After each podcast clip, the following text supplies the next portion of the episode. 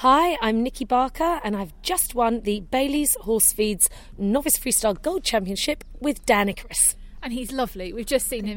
He's done you proud, and he was standing there in the show, in the prize giving, just completely loving it, lapping it like a complete rock, lapping it up, wasn't he? Yeah, a total pro. He's done about 5 shows in his whole life, barely done anything, and acted like a professional here.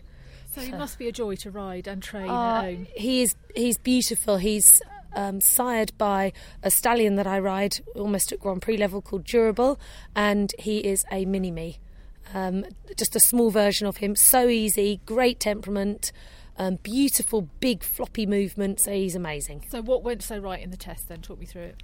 Well, I didn't think it had gone very right, to be honest, in that when we put it together maybe 3 months ago, he's grown and matured and moves about twice the size now, so I found myself quite ahead.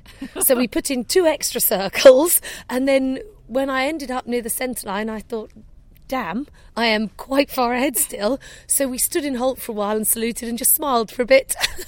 That's what you've got to do, just again soak up the atmosphere. Hopefully it was a good halt. I didn't seem to do you any harm. Yeah. Exactly. And your music, Rocky? That's not easy music to sort of be ahead of. It's not like you've got any leeway with that. So Ros Kay does all of my freestyles for me. She's a great friend of mine and owns a horse with me, and she always does lovely freestyles. So she'd chosen it for him, and it's great music. It sounds great in that kind of big environment. Yeah, so it definitely suited him. So where now? What more from him?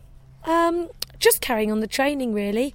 A good friend of mine, Becky Harrow, owns him with me, and she's a great supporter. She's owned him with me since he was 1. The lady who owns my stallion with me bred him, so we got him from her, from Vivcleave, and the idea is just to train him up through the levels, see where we go.